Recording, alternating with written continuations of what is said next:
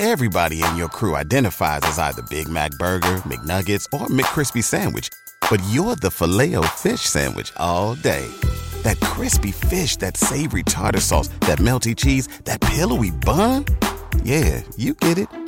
Every time. And if you love the Filet-O-Fish, right now you can catch two of the classics you love for just $6. Limited time only. Price and participation may vary. Cannot be combined with any other offer. Single item at regular price. Ba da ba ba ba.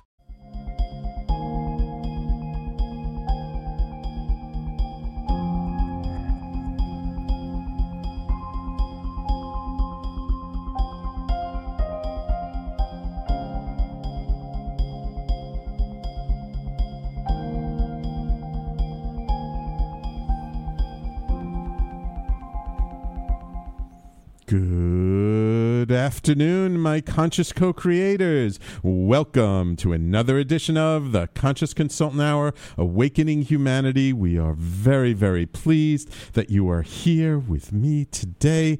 Oh, we have a wonderful show in store for you.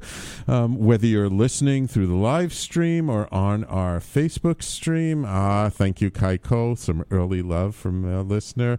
Um, she had a wonderful show just before ours. You should always try and pop in uh, at 11 a.m. on Thursdays just before my show to catch Kai's show, Our Daily Magic.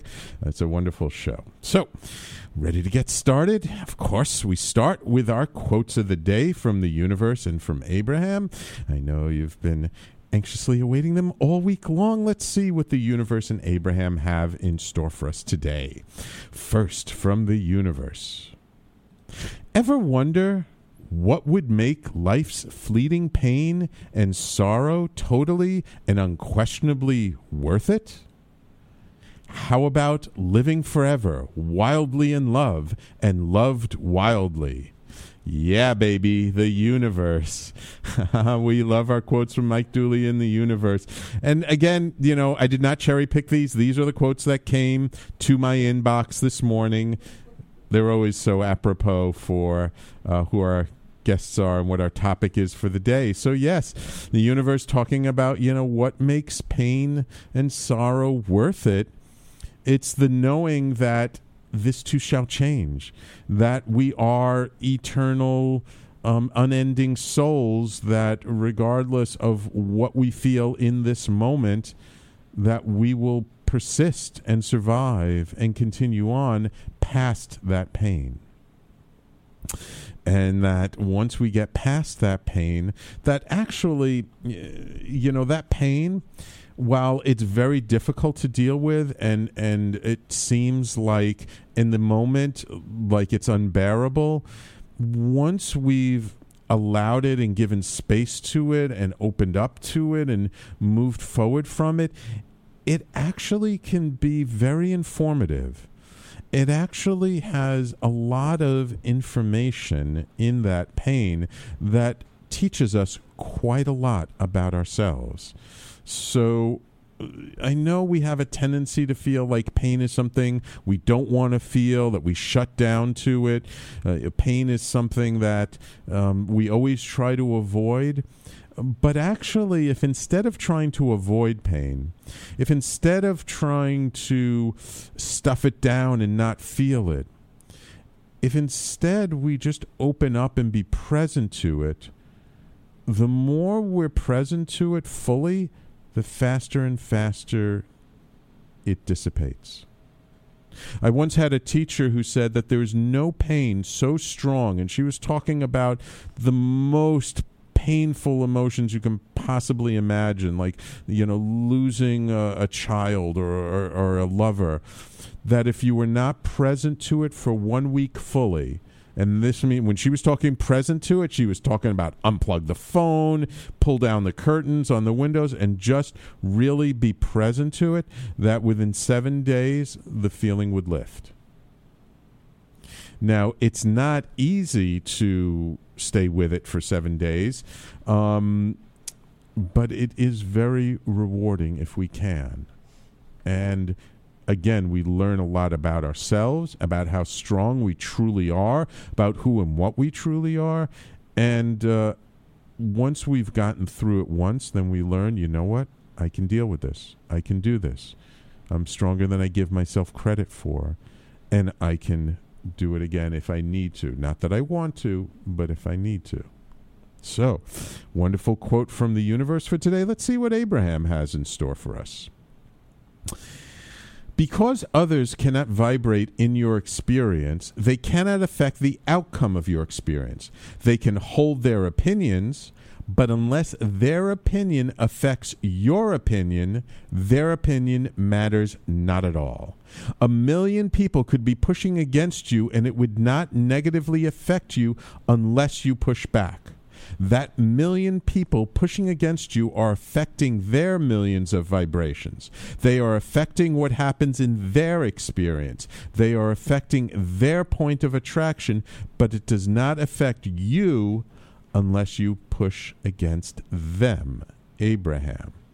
So I, we've had this quote, probably not recently, but I know I've had the, this quote or a similar quote in the past.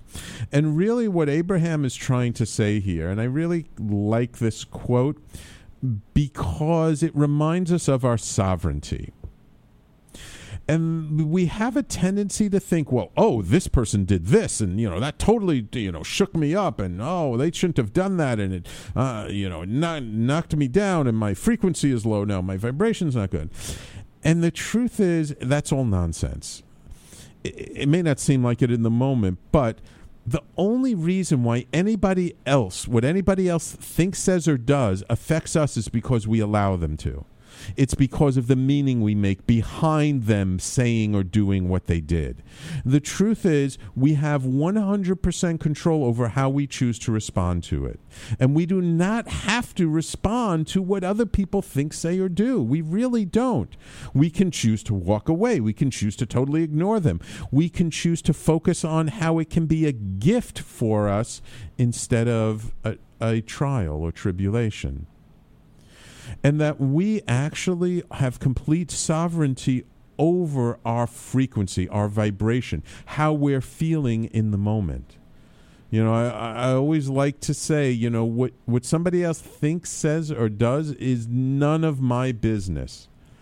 What's going on inside of me is my business. How I'm choosing to interpret and make meaning from what's going on, that is my business. And what somebody else is doing, that's their stuff. That's not my stuff.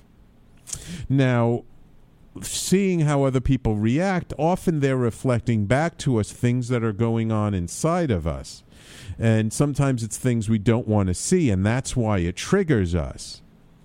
But if instead of being angry or mad or sad, if instead we're just curious, and we ask, hmm, I wonder why this is showing up. I wonder why this person is being like this in front of me, especially when it is completely disproportionate to what's going on in the moment. You know, lots of times I, I, have clients who come to me and they're like, Sam, you know, I had this person the other day and all I did was this, and they started screaming and yelling at me. And, and, usually I say back to them, I go, well, is that appropriate for what happened? And they're like, no, it wasn't. And I said, then it has absolutely nothing to do with you.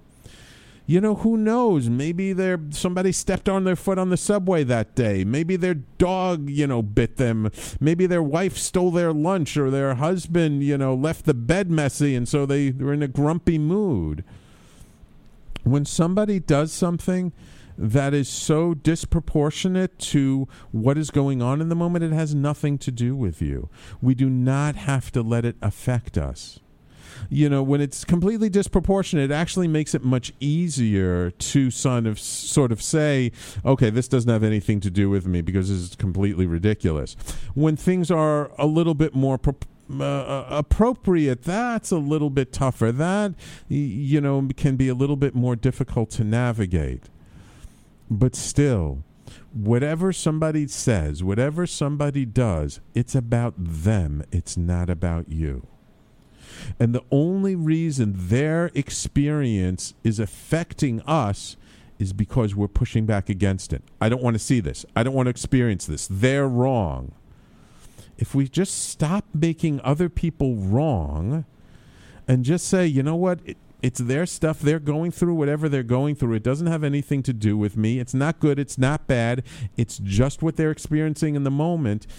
Then we don't have to al- let it push us out of our own center. We don't have to allow it to affect our mood, our day. Now, look, is this easy? Not necessarily. It's a practice. It's like going to the gym. It's the kind of thing, you know, you don't start lifting the 250 pound weights right away. You start with the five pound weight, and then the 10 pound weight, and then the 20 pound weight, and you build up to it. So start with small things. Start like next time somebody is snippety with you, just say to yourself, that's their stuff, that's not my stuff. You know, next time somebody cuts you off in traffic, that's their problem. That's not your problem. You don't have to yell at them. You don't have to get angry at them. You may choose to get angry at them, but realize that that's a choice. And you're choosing that choice. You can always make a different choice. It does not matter if a million people say you're wrong, you're bad, you're ugly, you're fat, you're stupid. You can say, oh, well, that's their opinion. That's not my opinion. And you do not have to give in to it. So, two interesting and wonderful quotes of the day from Mike Dooley in the Universe and from Abraham. I hope you enjoyed them. And of course, next week we'll have two more quotes for you. And now it is my extreme pleasure to welcome my guest. And let me flip the camera around on our Facebook live stream. Oops. Come on, flip. And let me get her in the frame here so you all can see how beautiful and lovely my guest ah. is. And this is Adele Paula Royce, author of the book, The Little Black Book of Suicide Notes. So, what could make a person feel that they can no longer go on living? What would somebody think that why would somebody think that ending their life is the only option? In the Little Black Book of Suicide Notes, Adele presents a semi fictional book inside the mind and heart of a tortured soul on the verge of ending her own life. Written as a suicide journal, The Little Black Book of Suicide Notes is a spiritual memoir that takes the reader on a journey of life, death, and rebirth. Drawing upon her own personal history of spirituality, she is able to give a much deeper insight on a topic most people struggle to talk about. And you know us here at the Conscious Consultant Hour, we love talking about taboo subjects. Adele attended the School of Visual Arts right here in New York City and has a degree in fine arts and English from uh, the City University of New York, my alma mater as well. uh, more than 10 years ago, she began studying under a mas- uh, master teacher of Western spirituality and has been a student of Kabbalistic practice ever since. So you know she's our kind of people, right, guys? Oh, and thank you, Joshua Shapiro, for tuning in on the Facebook live stream. Welcome to the Conscious Consultant Hour, Adele. Thank you so much, Sam. That was quite an intro. well, you know, Quotes we- and all. quotes and all. Yes, it's uh, you know, you got to set the tone right at the beginning. Yes, and you certainly did. Ah, thank you. So uh, uh, I'm just curious, how does somebody who graduates with uh, a degree in fine arts and uh, English end up writing a book about suicide? Interestingly enough, I think the story needed to be told. ah, You know, it's a subject that is taboo. mhm. It's a subject that is very much not in the limelight. It's Yeah. kind of brushed under the uh, the bed, the sofa, behind the bureau, right. any place but where it's supposed to be in conversation. Right.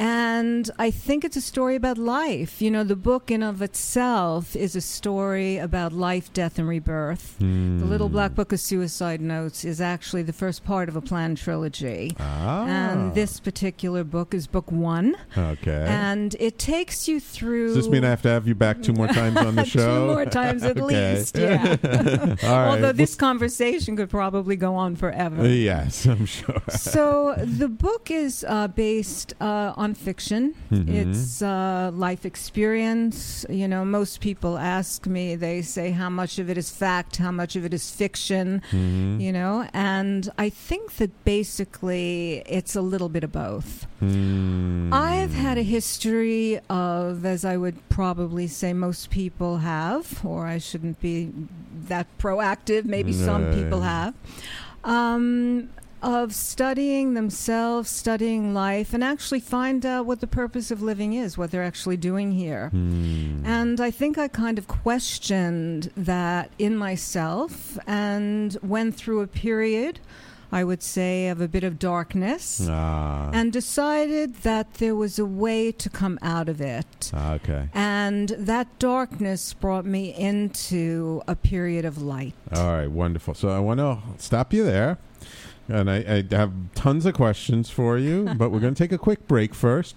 When we come back, I want to find out just a little bit about sort of your spiritual background, um, who it was that you studied under, and how you got into the Kabbalah, and uh, how that kind of fed into your writing of the book. Okay. Wonderful conversation. Uh, awesome. So, everybody, please stay tuned. You're listening to the Conscious Consultant Hour, Awakening Humanity. My guest this hour is author Adele Paula Royce, and we'll be right back.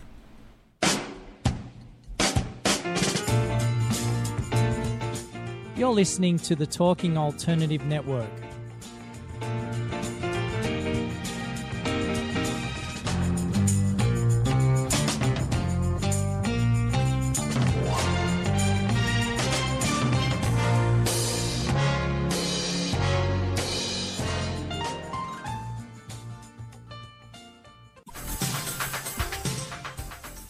Do you want to connect with? Are you an entrepreneur or intrapreneur looking to build your following? Welcome to our show. Follow Me Friday with Joan. and Priya Tune in every Friday at noon Eastern. on talkradio.nyc. We're, your digital connectors. Woo woo!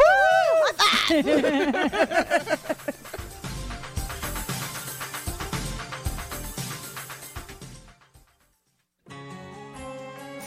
Talking Alternative Radio, 24 hours a day.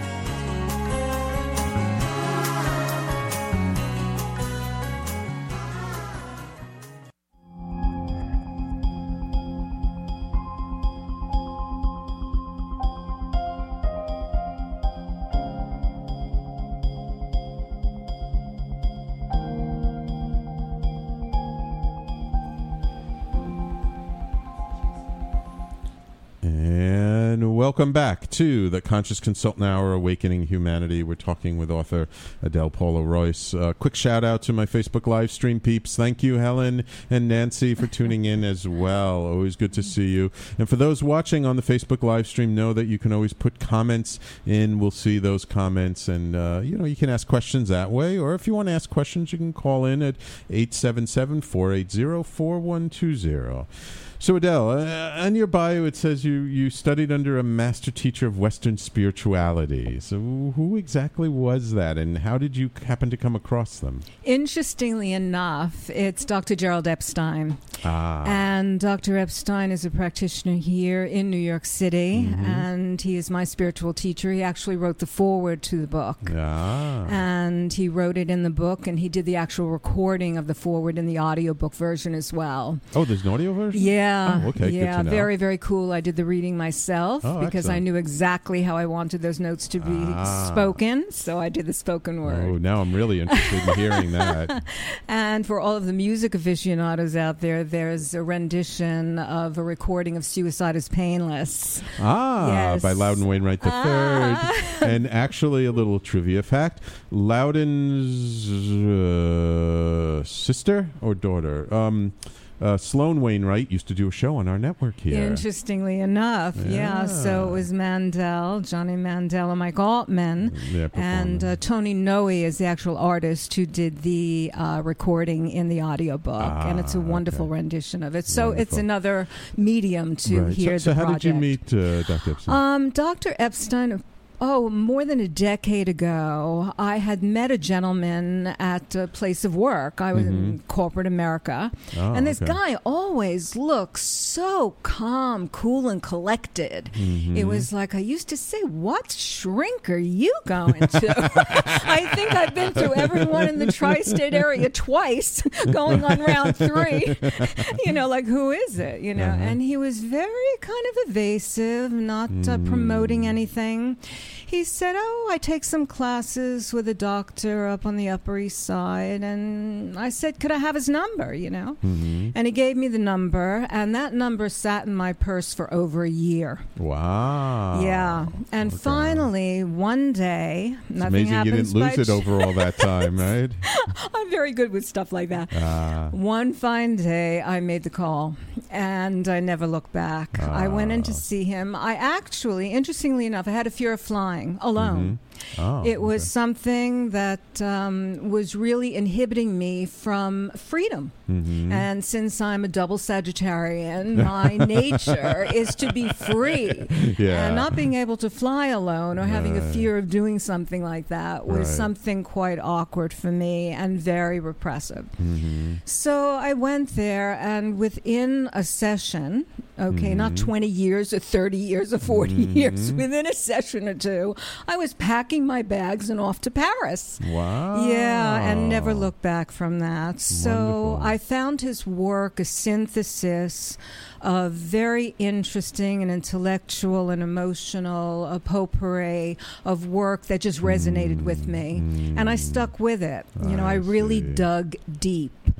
And his work, uh, Dr. Epstein is actually a psychoanalyst and a medical doctor by trade. Mm-hmm. Oh, okay. And in 1974, uh, came back from Israel when he met his teacher, deceased Colette Aboulker-Muscat, and she's also mentioned in the book. Mm-hmm. Okay. And after a nine year apprenticeship with her, he came back to the States and he Ah. completely made a 180 and started treating the human condition in a new way with mental imagery. Oh, okay. So, interestingly enough, I still study with him, and basically, I would say this book, in all due respect, is an homage to the work. Ah, yeah. Okay. So, um, So- that's so- that's the story with so, that. so let me ask you: Was there, was it just sort of a buildup of of things that you were feeling that got you to say, "I need to write a book about this," or was there a specific incident that kind of like was the spark or the trigger that said, I- "I've got to put this on paper. I've got to really get this out somehow." I think that's a really cool question, and Mm. the reason it's a really cool question is because you're going to get a really cool answer. Oh, okay, good. We like those. I don't think it's me per se. I think it is life. Okay. Ah, yes. Suffering, in my observation, is inherent to this human condition. You're born into it. hmm There's n- That's no what way that's out That's what the from Buddha says. Life is suffering, right? Yeah, well, you know, suffering in a way. I think they say, dukkha, I don't come from the Eastern, you Mhm. know, um, spirituality. I come from Mhm. Western, although Mhm. East, West, North, South. It all comes together. It's all roads lead to Rome. You can take this from any discipline, and basically, the past is dead, buried, gone. Mm-hmm. The future are stories of things that do not exist. And I'm no Mhm. medical doctor, just a regular Mhm. gal who wrote a book. Mhm. But I would say, taken to the nth degree, you could look at it and say, making up these stories, you can get into schizophrenic or possibly psychoses. So the idea is to stay in the center of Right. balance and in the moment. Right. And I say, from my observation and my life experience, that it's the most difficult thing, or one of the most difficult things to do, as Mm. evidenced by the epidemic proportion um, of suicide. yes. It's just rampant. I mean, and if you would understand the statistics, I've done a lot of homework on this Mhm. of the demographics of suicide. You're talking about children 10 to 13, Yeah. 13 to 15. I mean, you say to yourself, what on earth? Yeah, I think I remember hearing something that like the, the rate of suicide, uh, uh, teenage suicide, is like increased dramatically over the last 10, 15 years. It's uh, in the book, actually, the audio book I believe, had it every 14, uh, 14 minutes. Someone is, you know, committing suicide. Right. And uh, the written word, the text was written a little bit later, and it was every 12. And when you look at your clock, I mean, it's a fascinating situation. Just Yeah. watch a clock and say 14, 12 minutes. Let's break it down and say 13 minutes. Someone is killing themselves. Hmm. Yeah, yeah. And this is something that is just jaw dropping. Right. I mean, it's almost, an, it's not almost, to me, it's an inconceivable process. It really is. You know, in the book, I actually wrote um, a, a quote, uh, you know, that I had permission to put in there Mm-hmm. from Albert Camus. And I don't know if your audience is familiar, Hopefully but they are. Albert Camus is just I'll brush over it is was a French philosopher and a writer. Mm-hmm. And in the myth of Sisyphus, he based this quote on a Greek mythological figure pushing a boulder up, Mm-hmm. Up and up and up over the hill, correct? Right. And only to no avail. The, the Right. boulder would get to the top and come crashing back down on him. Right. And, you know, the question then becomes is life more than Mm-hmm. pushing a boulder up a hill? What is this life? What are we doing here? What Mm-hmm. is the purpose? Most people would say the purpose is to be non disturbed. Well, Mm. guess what? It's not. you are brought into Yeah, this life for to be disturbed. Absolutely. And it's your job, or it's all of our jobs. You know, it becomes a job, unfortunately. It's not just a given Mm-hmm. to find a way out hmm. and find a way out that is productive and not destructive. Right. And there is such a way. And your quotes at the beginning of our conversation to me are so profound mm-hmm. because you spoke of choice. Yes. And my teacher, Dr. Epstein, would always, you know, state from Deuteronomy, I think it was 3019, every moment, God, source, whatever the universal Whatever force, whatever word you'd like to use sets before you life, death, good, evil. Choose life so that you and your descendants may live. Mm. And that's a choice that all of us do have.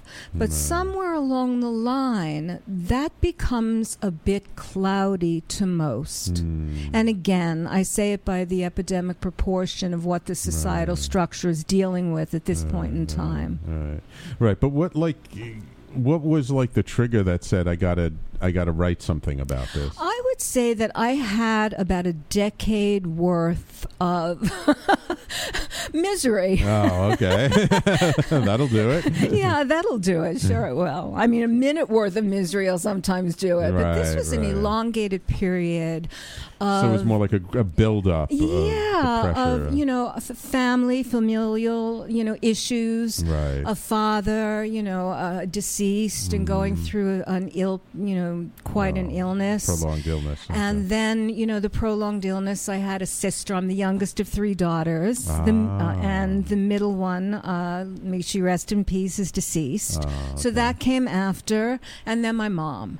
So it Okay. was a 10 year period of a lot of stuff going on that I think really might have agitated and brought to the Mm. surface, you know, something that just came out in the medium of Mm. pen to paper. Gotcha. So again, Had it- you had you ever written anything before? I've always I'm I mean I'm an artist by trade. Right. I've gotten myself into corporate America but always handled it very artistically. You know, I used to teach everyone why, you know, Thoreau went into the woods of Walden for 2 years and quoted biblical scripture and somehow the business did follow. But, you know, it was kind of um something that I've always done, whether it was painting. I was in the hmm. entertainment industry for a while and Oh, managed okay. the career of an artist. Oh, okay. So the writing was very natural to me. It was almost like Bob Dylan, I think, and I paraphrase here. Yeah. He wrote the words because they needed to be You said. Yeah, yeah, And yeah. I felt that this needed to be out there. Okay, so just real quickly before we go to our next break, the tone of your book is not the kind of tone you would expect from a book about suicide. Why did you choose to take, uh, shall I say, a more lighthearted approach to it? I think that everything has an opposite, Sam. Ah, I think that life is opposite. okay. You have cold, you wouldn't know hot. Hot. Right. If you had uh, um, light, you wouldn't know dark. Mhm. So if you just reverse that, you know, coming from a period of darkness, you Mm-hmm. know just by mere virtue of the fact that there is an opposite to everything Right. that there is light. Right. And sometimes you just need to go through that period of darkness to Mm. find that spark of light that might change everything with the twinkling of an eye. Right, right. And that's why it's not to give up. Ah, beautiful, beautiful. Okay, great. So uh, let us take our, our break, and when we come back, let's just talk about mm, you know your intention behind the book and what you're hoping the reader will take away from this Another great book. conversation. So, everybody, please stay tuned. You're listening to the Conscious Consultant Hour, Awakening Humanity. And if you want to join the conversation, the call in number is 877 480 4120. We'll be back in just a moment. You're listening to the Talking Alternative Network.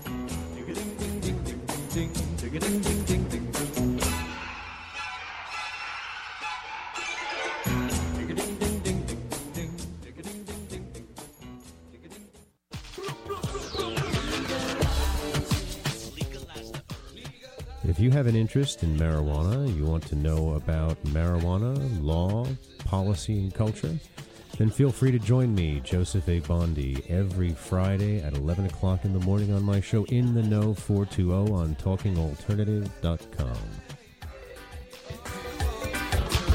legalize the herb to continue to resist the passage Hi, this is Rob Kay, And I'm Callie Alpert. and we're hosts of the Rob and Callie Show. Are you looking for a show that talks about real stuff like life, love, the pursuit of being yourself? Then you have come to the right place because we cover topics ranging from chivalry to gratitude to your relationship with money and everything in between. So listen to us on the Rob and Callie Show Tuesdays, 8 to 9 o'clock Eastern Standard Time on talkradio.nyc.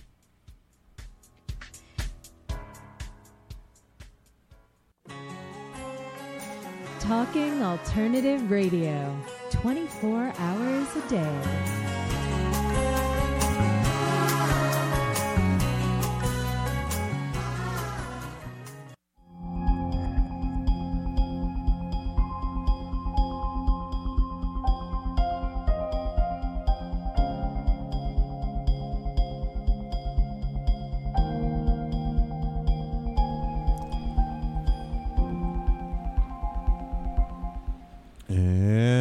Welcome back to the Conscious Consultant Hour Awakening Humanity. We're speaking with Adele Paula Royce about her book, The Little Black Book of Suicide Notes. How did you choose the title? It just came to me Oh, okay. instantaneously. Mhm. I was actually in class with my teacher. He gives classes. Mhm. And this was in the works, uh, oh, about five years. Oh, and okay. maybe lifetimes before that. Yes, But yeah. one day I walked into class and I said, You know something? And it was during that period, probably. Ah. and I said, I'm writing a book and it's going to be Mm. called The Little Black Book of Suicide Notes. They have a little Mm. black book for everything. Why not this? it just like came that. to me I and like it that. stuck. That's good. That's good. That's being open to the life, what life uh, brings to you. Huh? Yes. Um, so, since this is semi-fictional, have you actually contemplated suicide in your life? No, I would say that Okay. it wasn't a contemplation. Mhm. I think it was a thought that comes and goes, and possibly with many Mhm. people.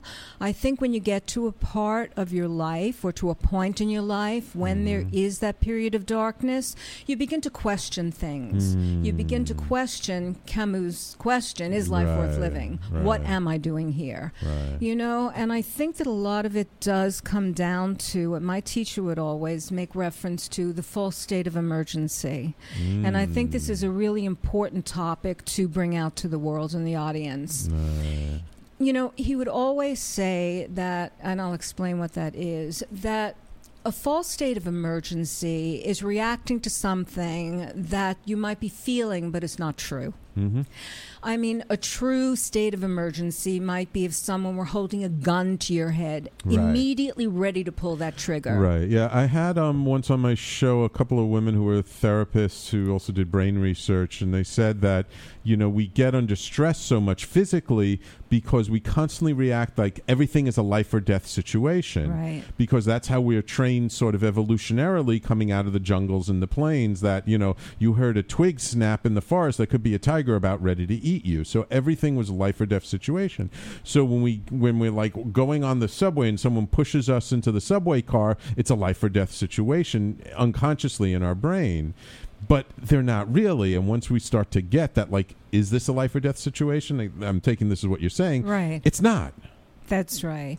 It might feel very real to the person experiencing Right. it, Right. you know, but it's not by any means true. Right. So we get ourselves into these false states of emergency. And to your Mm-hmm. point, when you were doing your quotes, it's your reaction to something. Yes. Yes, I mean, you take. Dr. Viktor Frankl. Yes. Okay?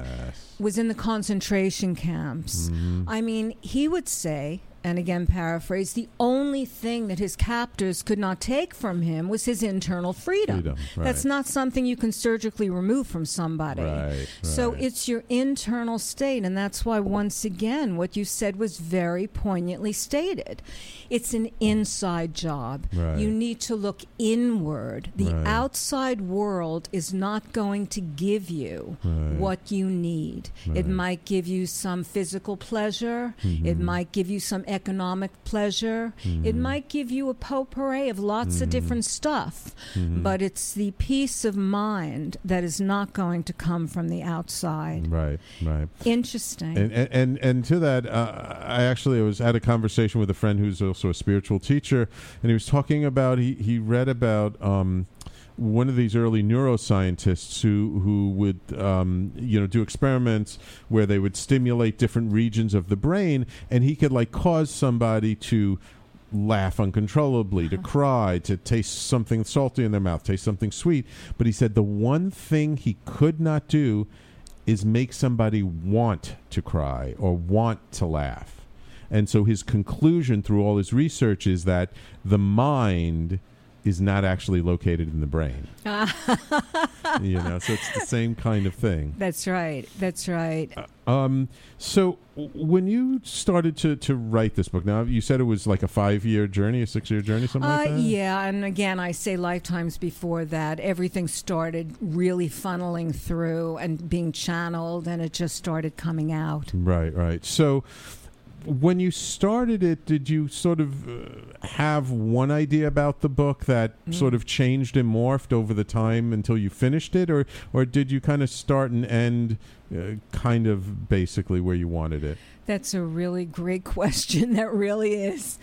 And what I could say about that is, interestingly enough, you start writing, you start a process, and it starts to morph, to your point, Mhm. into many different areas. Mhm. The way it morphed for me Mhm. was the vulnerability of Mhm. as I was writing this, how much of that truth was being chipped away inside of myself, mm. and how much of that protagonist was actually being created. Aha. What was that fine line? What was that demarcation point? Ah. And as I started writing, a little bit of that truth, little by little, step by step, started to come out.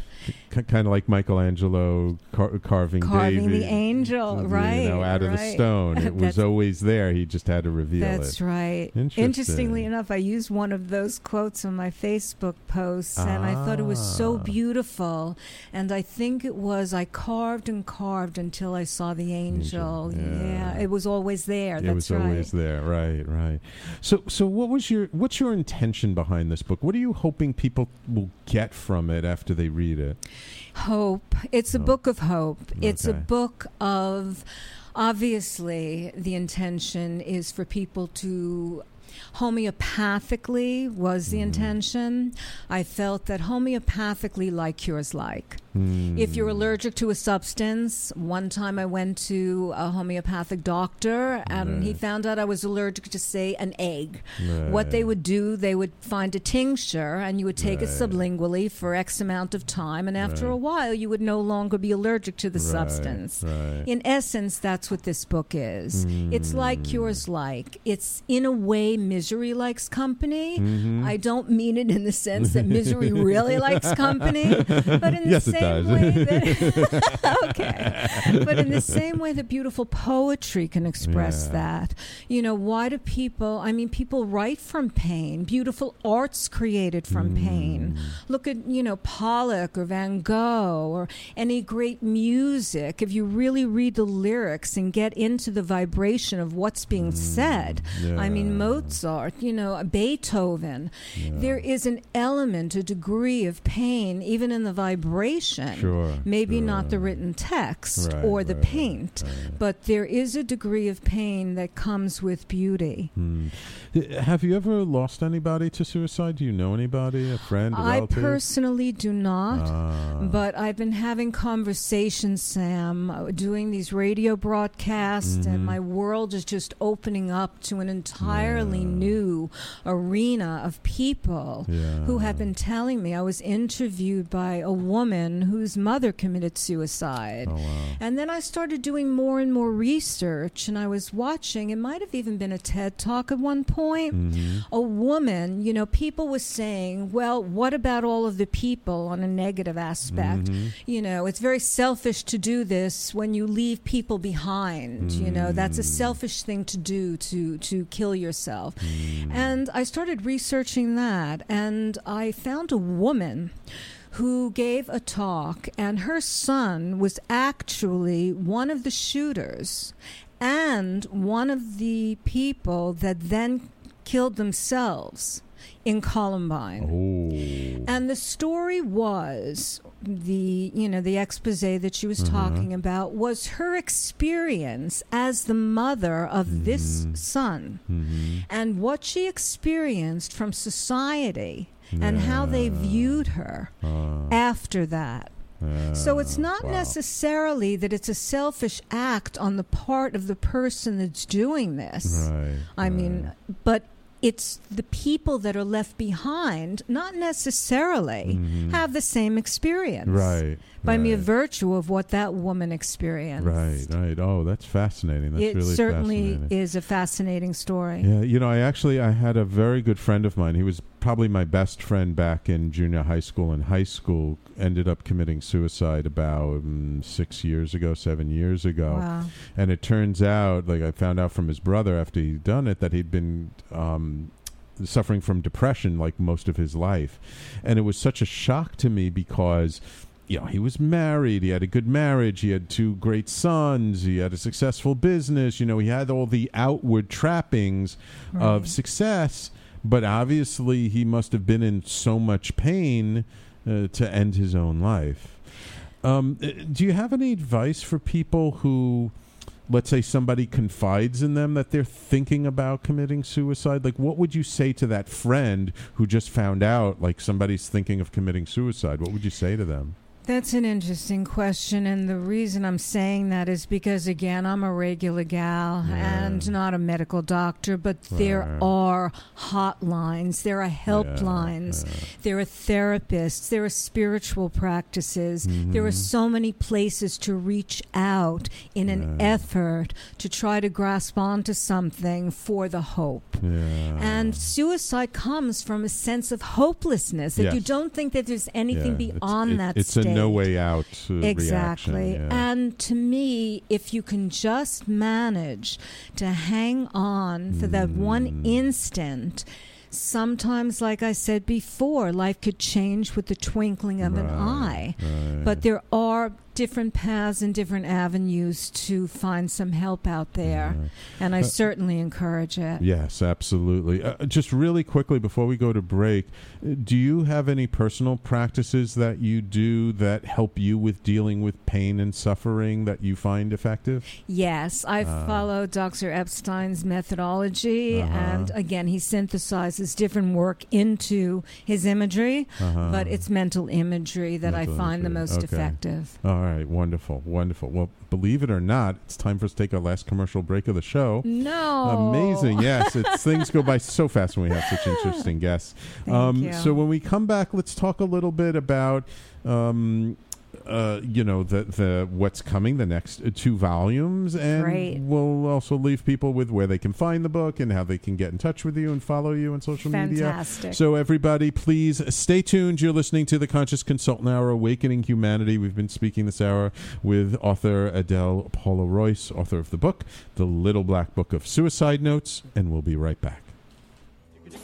You're listening to the Talking Alternative Network. Are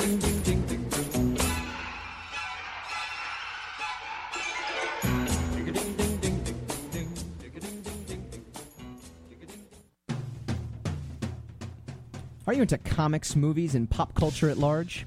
What about music and TV? Then you're in for a treat. This is Michael Dolce, your host on TalkingAlternative.com. I've been professionally writing comic books, screenplays, and music articles for almost 15 years. Catch my show, Secrets of the Sire, at its new primetime slot, Wednesdays, 8 p.m. Eastern Time, and get the inside scoop on the pop culture universe you love to talk about. For more info, go to secretsofthesire.com.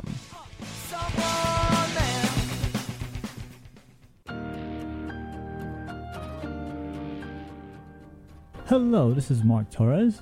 And Pronto Comics own Dominic Sperano.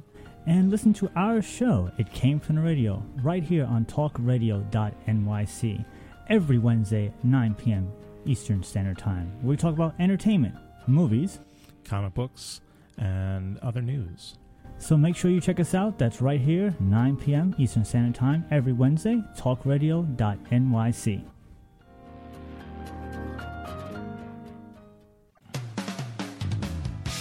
TalkingAlternative.com.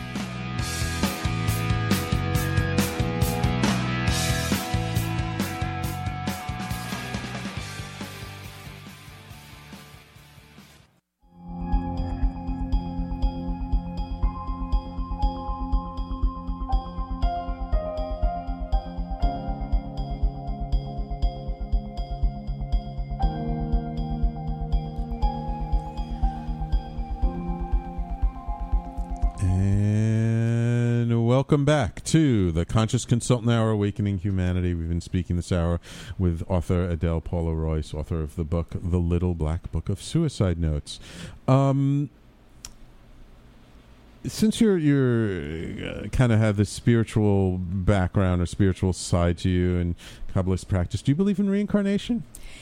Interestingly enough, resurrection. Resurrection. Yes. Ah, in what way?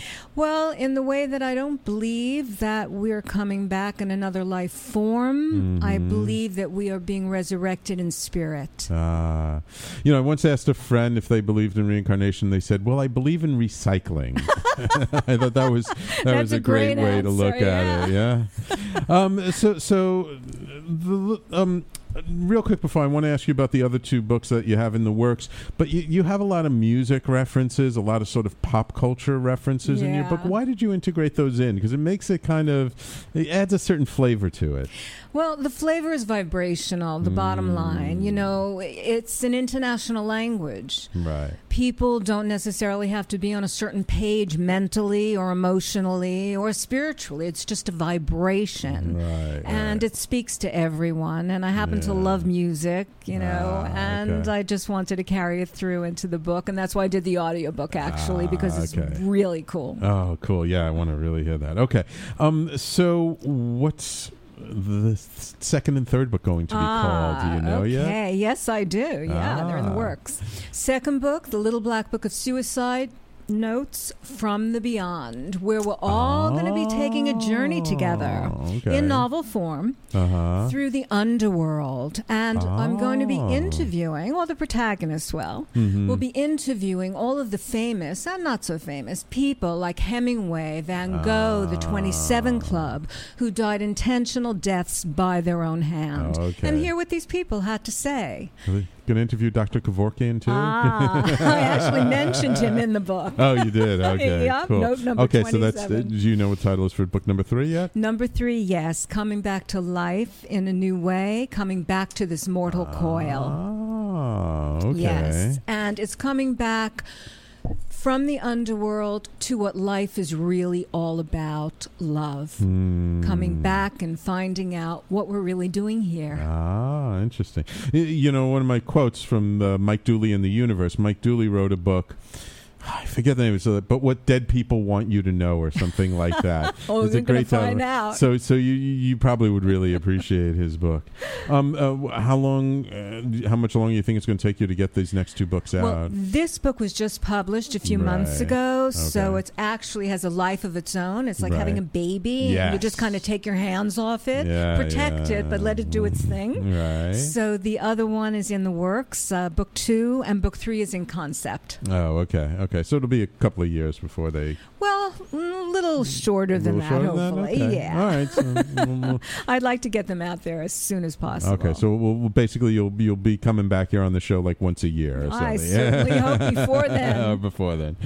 Um, what did you learn about yourself in writing the book? Ah, I learned a lot. A Hmm. lot of the good, the bad, and the ugly. Hmm. Um, probably the most important thing that I learned was that life is beautiful. And once you learn how this game of life is played, you Hmm. can play it like a Stradivarius and play it well and really enjoy your moments here and realize how precious they are. hmm So someone picks up your book. They haven't heard an interview. They don't know what the book's about. They pick it up and they start reading. What do you really hope that they're going to come away with by the time they finish reading the book? Sam, I really want them to come away with hope double exclamation point. Okay. it's it's a journey of hope. It's a journey of life to death to rebirth and coming out with a sense of hope that it is a beautiful life to quote the movie. Hmm. and it's a way to you know not to feel alone. You know that feeling of loneliness that people Right. feel that they're just out there on a ledge by themselves. Right. they're not. They are not alone. Right, right, right, right. Um, do you feel that there are any situations where suicide is okay? I feel that that's a tough question. Yeah. I feel I'll, I'll, I'll, answer you. I'll answer it from me, so that make it I easier for you. like that. I, I, I personally do think that there that there are not common but very uncommon situations where there is a sort of no way out situation that sometimes the best thing is to say I'm just done with this life and I want to move on. And I'm thinking of you know and I, again I would never say this for a young person but for somebody who is older who's lived a long life and maybe they have some terrible disease and they're in pain all the time and there's just it's not going to get any better it's only going to get worse and they would rather leave while they still have their mental faculties around them um, I could also see someone doing it just in an extreme example in time of war. You're, you know, you're captured. You know these guys are just going to torture you and try and get as much information out of you. You don't want to endanger your comrades who might be somewhere nearby, and you don't want to chance giving it up, and you would rather sacrifice yourself than give them up. Things like that, I feel, can be apropos, but it's something I feel is very individual to a particular situation. I'm glad you answered that because the jury's still out for me on that. Ah. I mean, I would say never to sacrifice yourself, as my teacher would say, on the altar of another person's needs. Mhm. But there's also the idea that, as I say, you never know from nanosecond to nanosecond what that ne- next nanosecond might bring. Bring, yes, that's very true. So it's a tough question, and I'm glad I really didn't have to answer it other than the way I answered it.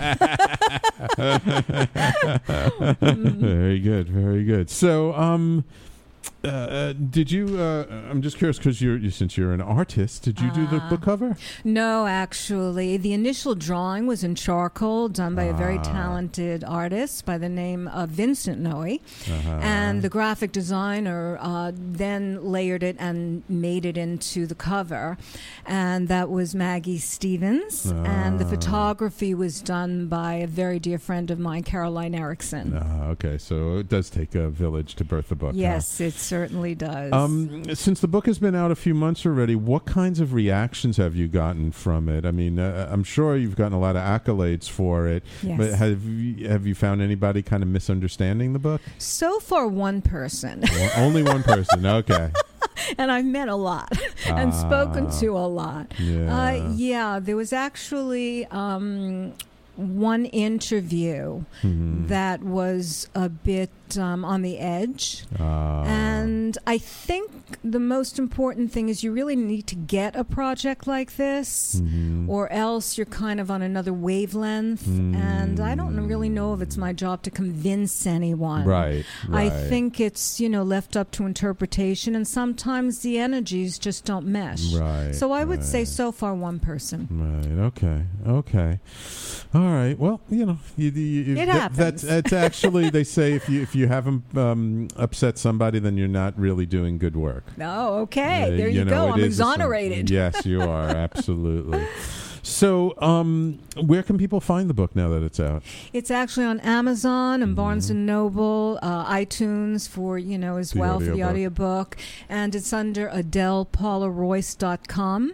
Okay. And the Facebook page is Adele Paula Royce, so it's all under the name. It's very simple. And that's spelled A D E L E, uh, Paula P A U L A R O Y C E. Correct. Um, after these next two books, what's next for Adele Paula Royce? I'd be futurizing. Mm, okay. Making up stories of things that don't exist. I don't Right, know. I really don't know right now. So, so you mentioned like a TED Talks before. Do you think you'll do a TED Talk on this? That sounds pretty cool, actually. Yeah, you know they have TEDx. I did a TEDx talk uh, last year, so I highly recommend. You know, you start with just doing a TEDx talk. They're easier to get into, though it does take a little bit to do it. But I think this is a it's a very important topic, and you have a very unique take on it. So I think it, people.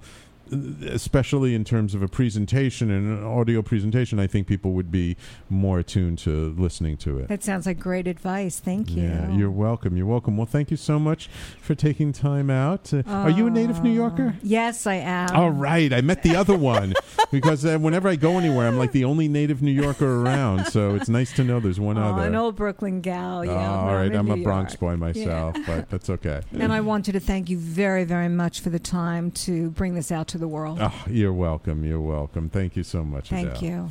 All right, wonderful. And um, I just want a, a big shout out to all of my peeps on the Facebook live stream. Thank you, Jonathan, for joining us later in the, the show.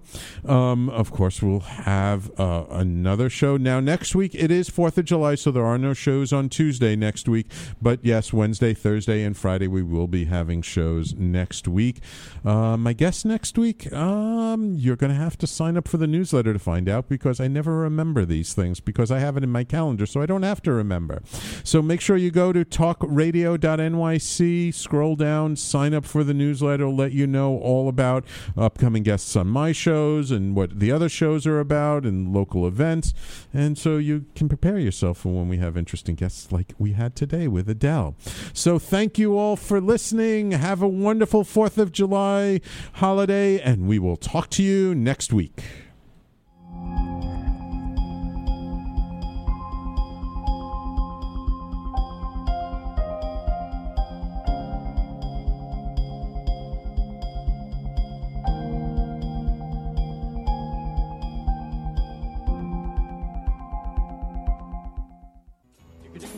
You're listening to the Talking Alternative Network.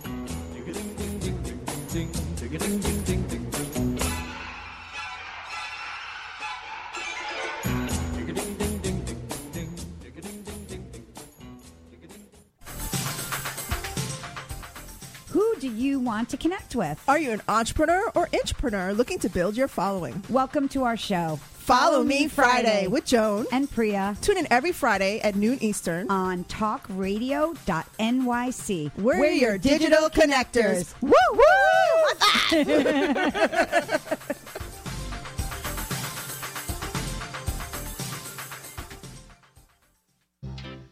Hey, all you crazy listeners. Looking to boost your business? Why not advertise on Talking Alternative with very reasonable rates? Interested? Simply email at info at talkingalternative.com.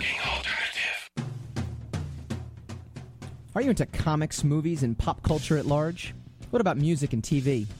Then you're in for a treat. This is Michael Dolce, your host on TalkingAlternative.com. I've been professionally writing comic books, screenplays, and music articles for almost 15 years.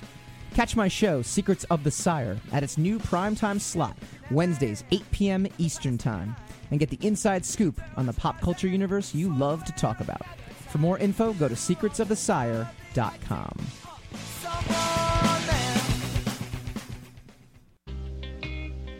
You're listening to the Talking Alternative Network at www.talkingalternative.com. Now, broadcasting 24 hours a day. Hi, this is Rob Kay. And I'm Callie Alpert. And we're hosts of The Rob and Callie Show. Are you looking for a show that talks about real stuff like life, love, the pursuit of being yourself? then you have come to the right place because we cover topics ranging from chivalry to gratitude to your relationship with money and everything in between. So listen to us on the Rob and Callie Show Tuesdays, 8 to 9 o'clock Eastern Standard Time on talkradio.nyc.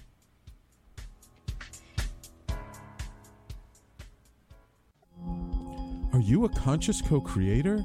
Are you on a quest to raise your vibration and your consciousness? I'm Sam Leibowitz, your conscious consultant, and on my show, The Conscious Consultant Hour Awakening Humanity, we will touch upon all these topics and more. Listen live at our new time on Thursdays at 12 noon Eastern Time. That's The Conscious Consultant Hour Awakening Humanity, Thursdays, 12 noon on talkradio.nyc.